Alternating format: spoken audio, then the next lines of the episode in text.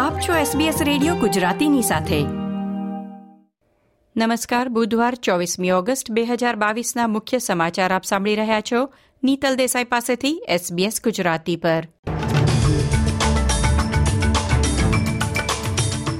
આજના મુખ્ય સમાચાર, વડાપ્રધાન એન્થની એલ્બનીઝીએ સ્કોટ મોરિસનની ગુપ્ત નિમણૂકો પર તપાસ બેસાડી. આગામી ઉનાળાના મહિનાઓમાં નાના અને ઓછા બુશફાયરની આગાહી. શિયાળાના છેલ્લા દિવસોમાં ન્યૂ સાઉથ વેલ્સમાં ભારે હિમવર્ષા.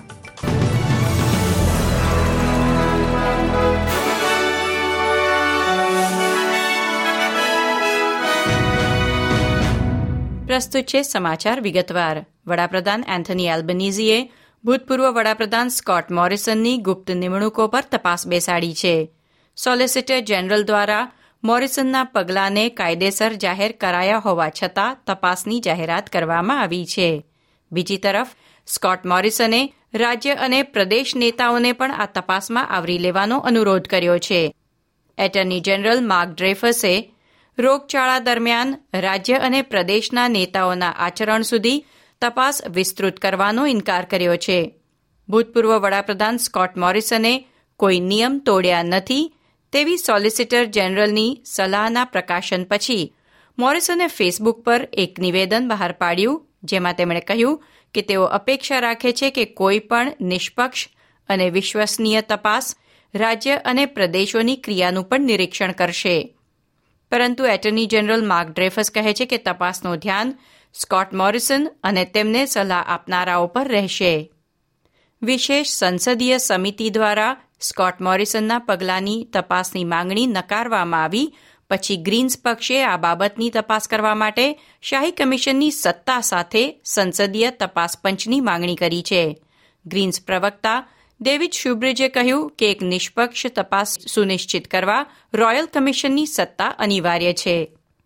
National Council for Fire and Emergency Services Outlook દ્વારા ન્યૂ સાઉથ વેલ્સ વિક્ટોરિયા અને ક્વીન્સલેન્ડ માટે ઉનાળાના મહિનાઓમાં બુશફાયરની સામાન્ય કરતાં ઓછી સંભાવનાની આગાહી છે. જો કે મધ્ય ઓસ્ટ્રેલિયા અને વેસ્ટર્ન ઓસ્ટ્રેલિયાના ભાગોમાં સરેરાશ કરતાં વધુ આગનું જોખમ રહેલું છે.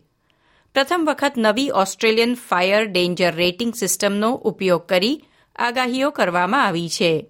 નવી વ્યવસ્થા હેઠળ આગની સંભાવના પાછળનું વિજ્ઞાન અને લોકોને તેની માહિતી પહોંચાડવાની પ્રક્રિયામાં સુધારા કરવામાં આવ્યા છે.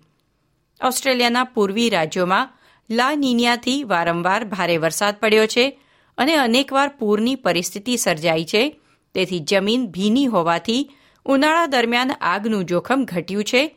પરંતુ વસંત ઋતુ દરમિયાન ફરી એકવાર ભારે વરસાદની સિત્તેર ટકા શક્યતા વધી છે. ઓસ્ટ્રેલિયામાં સત્તાવાર રીતે શિયાળો એકત્રીસ ઓગસ્ટને રોજ પૂરો થાય છે.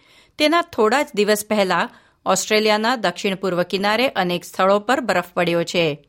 બ્લુ માઉન્ટેન્સ, લિથગો, ઓરેન્જ અને બેથર્સ સહિત ન્યૂ સાઉથ વેલ્સના અનેક પ્રદેશોમાં ભારે હિમવર્ષા નોંધાઈ છે. સિડનીના પશ્ચિમમાં કટુંબામાં તાપમાનનો પારો minus one point five degree સુધી નીચે ઉતર્યો હતો, પરંતુ લોકોએ શૂન્યથી સાત ડિગ્રી સેલ્સિયસ નીચે હોય તેવી ઠંડીનો અનુભવ કર્યો હતો. પરિણામે બ્લુ માઉન્ટન તરફ જતા બે મુખ્ય રસ્તાઓ બંધ થઈ ગયા હતા. રાજ્ય કટોકટી સેવા કહે છે કે છેલ્લા ચોવીસ કલાકમાં મદદ માટે લગભગ ચૌદ લોકોએ તેમનો સંપર્ક કર્યો છે. આંતરરાષ્ટ્રીય સમાચારોમાં યુક્રેન પર રૂસના આક્રમણને છ મહિના પૂરા થઈ રહ્યા છે. તે જ દિવસે યુક્રેનનો એકત્રીસમો સ્વતંત્રતા દિવસ પણ છે.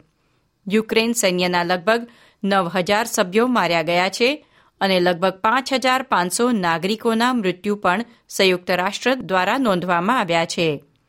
યુક્રેનના પ્રમુખ વોલોડમીર ઝેલેન્સ્કીએ લોકોને પ્રતિકારનો જુસ્સો જાળવી રાખવા અને સુરક્ષાના તમામ પગલાં લેવાનો અનુરોધ કર્યો છે. ઓસ્ટ્રેલિયાના વડાપ્રધાન એન્થની એલ્બનીઝીએ યુક્રેનિયન લોકો માટે ઓસ્ટ્રેલિયાના સમર્થનની પુનઃપુષ્ટિ કરી છે. તેમણે કહ્યું, રૂસ સામે યુક્રેનનો પ્રતિકાર અને વિશ્વના દેશોનો યુક્રેનને ટેકો લોકશાહી પ્રત્યે દુનિયાની પ્રતિબદ્ધતા દર્શાવે છે. વિપક્ષ નેતા પીટર ડટને વડાપ્રધાન સાથે સહમતિ દર્શાવતા કહ્યું છે કે કેન્દ્ર સરકારે યુક્રેન અને તેના લોકોના સમર્થનમાં સૌથી આગળ રહેવું જોઈએ. આ સાથે આજના સમાચાર સમાપ્ત થયા. લાઇક શેર કોમેન્ટ કરો. એસબીએસ ગુજરાતીને ફેસબુક પર ફોલો કરો.